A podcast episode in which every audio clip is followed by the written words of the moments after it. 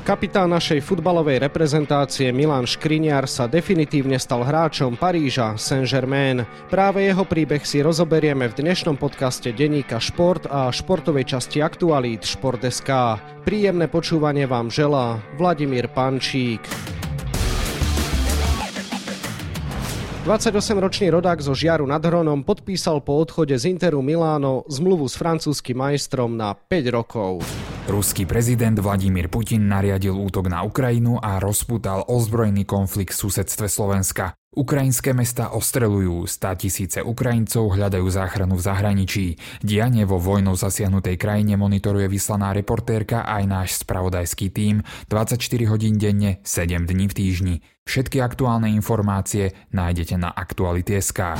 Cesta do Paríža bola dlhá, viedla zo Žiliny cez Sampdoriu Janov a Inter Miláno. My budeme dnes hovoriť s mužom, ktorý bol na začiatku príbehu Milana Škriniara. Dnešný host podcastu je športový manažer MŠK Žilina Karol Belaník, ktorému želám pekný deň na sústredenie do Rakúska. Ďakujem pekne, pekný deň prajem všetkým poslucháčom.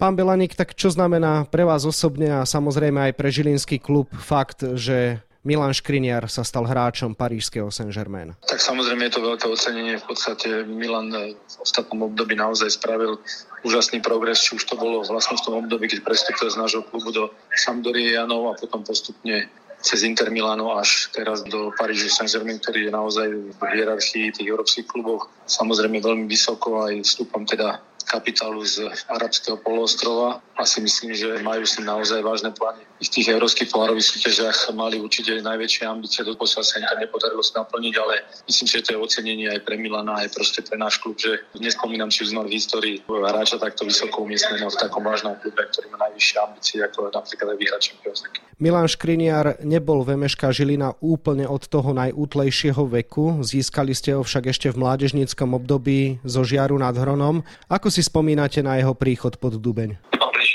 12-ročný z, z materského klubu Žiar nad Hronom a postupne sa teda etabloval. Samozrejme tie začiatky ako pre dieťa v takomto veku neboli jednoduché, ale samozrejme mal veľkú oporu rodičov, ktorí ho chodili pravidelne navštevovať či už na akadémii, alebo potom samozrejme na jednotlivých zápasoch. Takže podľa mňa spoločne sa im podarilo preklenúť také citlivé obdobie pre každé dieťa v takomto veku, keď sa vlastne osamostatní od, od rodičov, takže ako veľmi mu to boli napomocní a podporovali jeho kariéru a to si myslím, že bol taký dôležitý ako milník vlastne v tom jeho napredovaní. Čiže Milan, keď prišiel do Žiliny postupnými krokmi, on vždy v podstate pracoval lídrom v tej kategórii, ktorej hrával, bol výťazný tým, mal dobrú mentalitu a proste ako to toho zdobie doteraz. Kedy ste si možno začali prvýkrát myslieť, že z Milana Škriniara môže byť jednak vážny ligový hráč, neskôr reprezentant a neskôr aj najlepší hráč svetovej úrovne? Tak podstate ako Milan nepatril e, najtalentovanejším hráčom, aby som to sa správne vyjadril, ale proste naozaj ho úžasná mentalita, úžasná práca, ako na sebe pracovať, zlepšovať sa, proste ako bol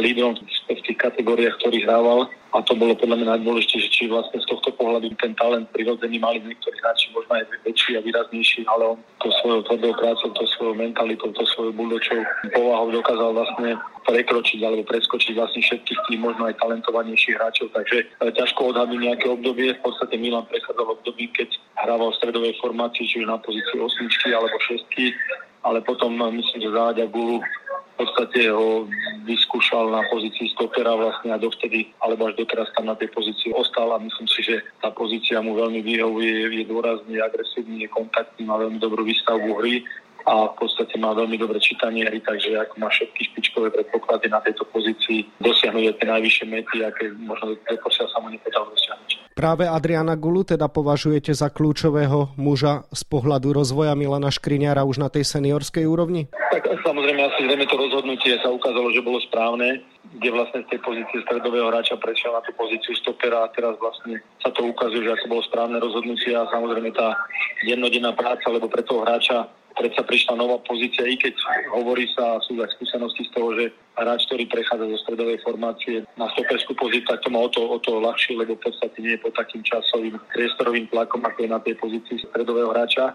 Mal veľmi dobrú výstavbu hry odzadu a proste bol na tej pozícii veľmi agresívny, dôrazný a samozrejme postupne či už tréningovými e, jednotkami alebo proste zápasmi získaval skúsenosti a v podstate stával sa lídrom vlastne 12. defenzívy a odohral naozaj veľmi dobré zápasy a si pamätám na špičkové zápasy v Európskej ktoré sme odohrali s Atletikom Bilbao, kde naozaj patril tým pilierom vlastne tej defenzívy. Milan Škriňar pritom neprešiel do toho mužského futbalu v Žiline úplne tak ľahko prirodzene. Absolvoval aj hostovanie v Zlatých Moravciach, tak možno nakoľko mu pomohlo toto hostovanie? Milan tom období, keď bol veľmi mladý, ešte nemal takú nejakú pozíciu u nás jednoznačnú. Vlastne to bolo to obdobie, keď sme riešili, že či teda proste ako nechať ho na tej pozícii šestky alebo osmičky, alebo teda proste skúsiť ho tej stoperskej pozícii a vtedy sme mali ako v mužstve naozaj veľa skúsených kvalitných hráčov a hľadali sme nejaké optimálnejšie riešenie pre toho Milana, takže Milan v podstate išiel na hostovanie do Zlatý Moravec za trošku osamostatný, teda sme chceli, aby získal väčšiu minútu, že bol pravidelnejšie vyťažený, aby teda proste tie skúsenosti na úrovni najvyššej súťaže získaval. Nie sa to úplne optimálne podarilo, lebo mal tam nejaký zdravotný problém, čiže až tak veľa tých zápasov neodohral, ale keď sa vrátil, tak samozrejme mám taký pocit, že sa nejak uvoľnil na, na pozícii stopera nejaké miesto a v podstate on začal tam hrávať e, pravidelne a v podstate bolo vidno, ako napreduje, ako je tam ten evidentný ten progres tej jeho výkonnosti a tými zápasmi, ktoré vlastne odohral, získaval skúsenosti a naozaj sa prepracoval na liga tej defenzívy.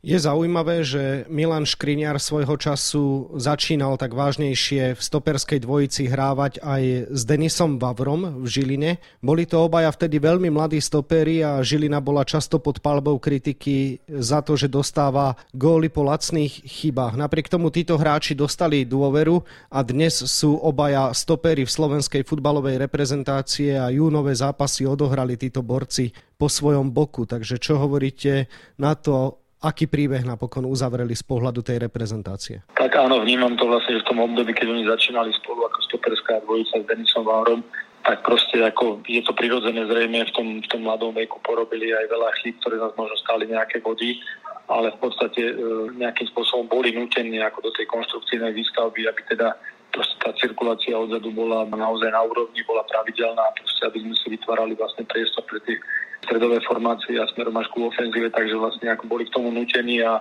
samozrejme, že skôr to bola tá fanušikovská obec, ktorá to vnímala trošku negatívne, lebo určite e, nás to stalo aj niekedy body, ale proste my sme verili tomu a bolo vidno, že ten potenciál u obidvoch je výrazný, či už z hľadiska agresivity alebo proste tej výstavby, ale celkovo aj proste čítania hry v defenzíve. Takže prekonali sme to obdobie a samozrejme, že nebolo to ideálne alebo optimálne ani pre nich, ani pre nikoho vlastne v klube, lebo stalo nás to, som spomínal, niektoré výsledky, ale verili sme tomu a tí chalani naozaj ukázali a dnes tých ostatných zápasov boli piliermi v reprezentačnom máčku, takže tá trpezlivosť sa oplatila a samozrejme tie sprievodné neúspechy sme vnímali tak, ako u všetkých mladých hráčov, že tá krivka tej výkonnosti tam ešte nebola stabilná a proste sme očakávali, že môžu prísť takéto výpadky. A samozrejme, že v zásade ako boli obidvaja mladí, takže vlastne preto to tak bolo, ale keby tam mali možno pri sebe jednoho skúsenejšieho. Viem, že Milan jednu dobu hral s Jožom Piačekom, takže vlastne tá skúsenosť tam bola, ale ako náhle oni hrali dvaja spolu, tak to bolo trošku, ale je to prirodzené pre ten vývoj toho mladého hráča a proste tie chyby sme nejak vnímali, ale vedeli sme, že teda proste získaním tých skúseností a naberaním skúseností, že aj tie chyby odstránia a proste ponaučia sa z nich a proste budú s nimi naozaj plnohodnotní hráči a ukázal to ten vývoj, že to bolo mužstvo rástlo a všetko vyústilo až do zisku posledného žilinského titulu v lete 2017.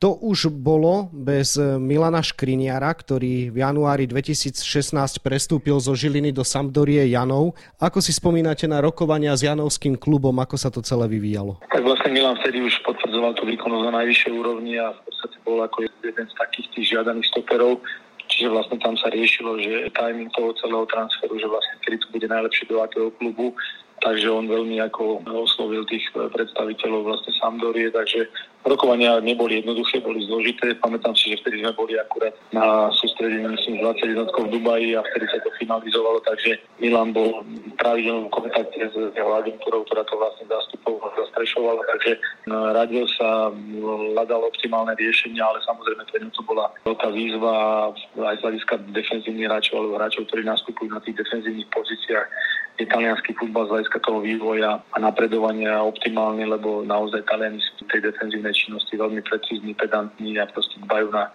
všetky detaily, takže nemal to jednoduché. V podstate prišiel do týmu, ktorý fungoval, pol roka v podstate vôbec nehral, hej, trénoval. Keď už to trénovalo, tak niekedy trénoval ako vedľa individuálne, lebo proste ako v tom období sa nedostal do toho kádra, hej, ale nebolo to pre mňa jednoduché, ale Taliani sú špecifický tým, ako som spomínal, teda ten akcent na, na, na ten detail, na tú defenzívu a samozrejme veľký dôraz na komunikáciu, čiže v podstate musel sa naučiť čo najskôr po taliansky, aby hľadiska organizácie ten defenzívy vedel dobre po taliansky a potom to už prichádzalo, potom prišlo výmeny trénera a nový tréner, ktorý tam prišiel, v zásade mu dal dôveru od začiatku a vlastne Milano dohral špičkovú sezónu a potom prestúpil do Interu Milano, takže ale aj tu sa ukázala vlastne tá jeho mentalita, aj tá jeho povaha, že teda proste ako nepodlahol tomu a išiel proste aj, aj cez tie prekážky a proste dokázal, že aj v ťažkom konkurenčnom prostredí sa dokázal presadiť aj vlastne potom kvázi poloročnom výpadku. Potom nasledoval angažmán v Interi Miláno 6 krásnych rokov, k tomu aj trofeje a nakoniec teda prestup do Paríža. Čo vám zostane v hlave z toho Milanovho pôsobenia v Interi? Toho momentu, keď tam prišiel, tak bolo vidno, že už je to vyzretý skúsený hráč, ako pravidelne hrával dokonca aj potom neskôr dostal aj kapitánsku pásku, čiže vlastne bol totálnym lídrom ako tej defenzívy a samozrejme rešpektovaná persona medzi fanúšikmi a medzi realizačným tímom, čiže vlastne vyžarovala vlastne jeho energia, vyžarovala vlastne jeho istota, agresivita, proste ako odohral veľa ťažkých zápasov, či už na úrovni najvyššej súťaže, alebo proste na európsky pohárových súťaží a vždy patril ako medzi tie opory týmu, takže nie je to jednoduché v takomto historicky tradičnom známom klube vydobiť si tú pozíciu, ktorú on si vydobil, ale hovorím, ešte raz, nechcem sa teda opakovať stále dookola, ale hovorím, tá jeho povaha, tá jeho mentalita vlastne dokázala prekonať aj tie prekažky, ktoré sa vyskytli a samozrejme, že nemal to ani jednoduché teraz v keď vlastne sa riešilo jeho buď, buď zotrvanie teda v Interi predloženie zmluvy alebo prestup do iného klubu a nemal to jednoduché, musel byť tam obrovský tlak, ale nakoniec to nejakým spôsobom ustal, zvládol to a v podstate rozhodol sa, ako sa rozhodol a treba to rešpektovať, je to jeho rozhodnutie, on to tak cítil a proste nakoniec sa teda rozhodol pre ten Paris Saint-Germain a ja mu naozaj želám veľa, veľa zdravia, veľa šťastia, lebo naozaj v tom ostatnom období aj prekonával ťažké ako zdravotné problémy. A proste, aby sa mu to vydarilo, aby mu to angažma vyšlo, aby teda možno ten taký tajný cieľ, ktorý on určite má, nielen on, ale celý Paríž, aby sa im podarilo niekedy zvládnuť Champions League im to naplnilo. Pravda je, že ak by Milan prestúpil už v zime, tak by aj Žilina prišla k nejakým peniazom za výchovné. Realita napokon bola iná. Viete dnes odhadnúť možno, o koľko peňazí ste v Žiline prišli tým, že sa Inter nedohodol s Parížom už skôr? Tak v zásade, ako my sme to vnímali trošku inak. Samozrejme, že peniaze sú vždy dôležité v profesionálnom futbale, lebo proste potrebujeme iná chod a potrebujeme iná rozvoj ale zase my sme na Milanovi zarobili transferové peniaze vtedy, keď išiel do Sampdory a samozrejme potom aj z toho ďalšieho transferu zo Sampdory do Interu Milanu, čiže my sme vlastne ten transfer Milana Škriniara zhodnotili veľmi dobre ekonomicky. Takže otázka tých 5% ako solidarity payment, ktoré sa vlastne týkali zime, i keď to by sa rozdelilo tých 5% medzi kluby, vlastne, ktorých pôsobil, čiže participovali by tam na tom aj materský klub Žiadna Trónov, aj Zlaté Moravce, kde vlastne hostoval takže by sa to nejak prerozdelilo. Ale ako nechcem tak z hlavy, možno to bolo nejakých 300-400 tisíc určite. V každom prípade Milan je dnes hráč Paríža a ak sa nič nepredvídateľné nestane, tak bude v ňom pôsobiť až do veku 33 rokov. Posledná otázka, čo by ste si želali, s akou vizitkou, aby končil v Paríži? Tak ja by som mu veľmi prijal vzhľadom na jeho kariéru, aby teda to vyšperkoval, alebo čerešničku na torte urobil v prípade eh, víťazstva Champions League. Bolo by to podľa mňa ako úžasná správa aj pre slovenský futbal, pre reprezentáciu, pre neho samotného, ale v neposlednom rade aj pre celý Paríž, ktorý teda potom veľmi túži, takže verím sa im podarí vyslúdať dobre mužstvo, dobrý tým a Milan, ktorý by mal byť súčasťou toho, teda proste bude odvádzať e, dobré, pravidelné, kvalitné výkony.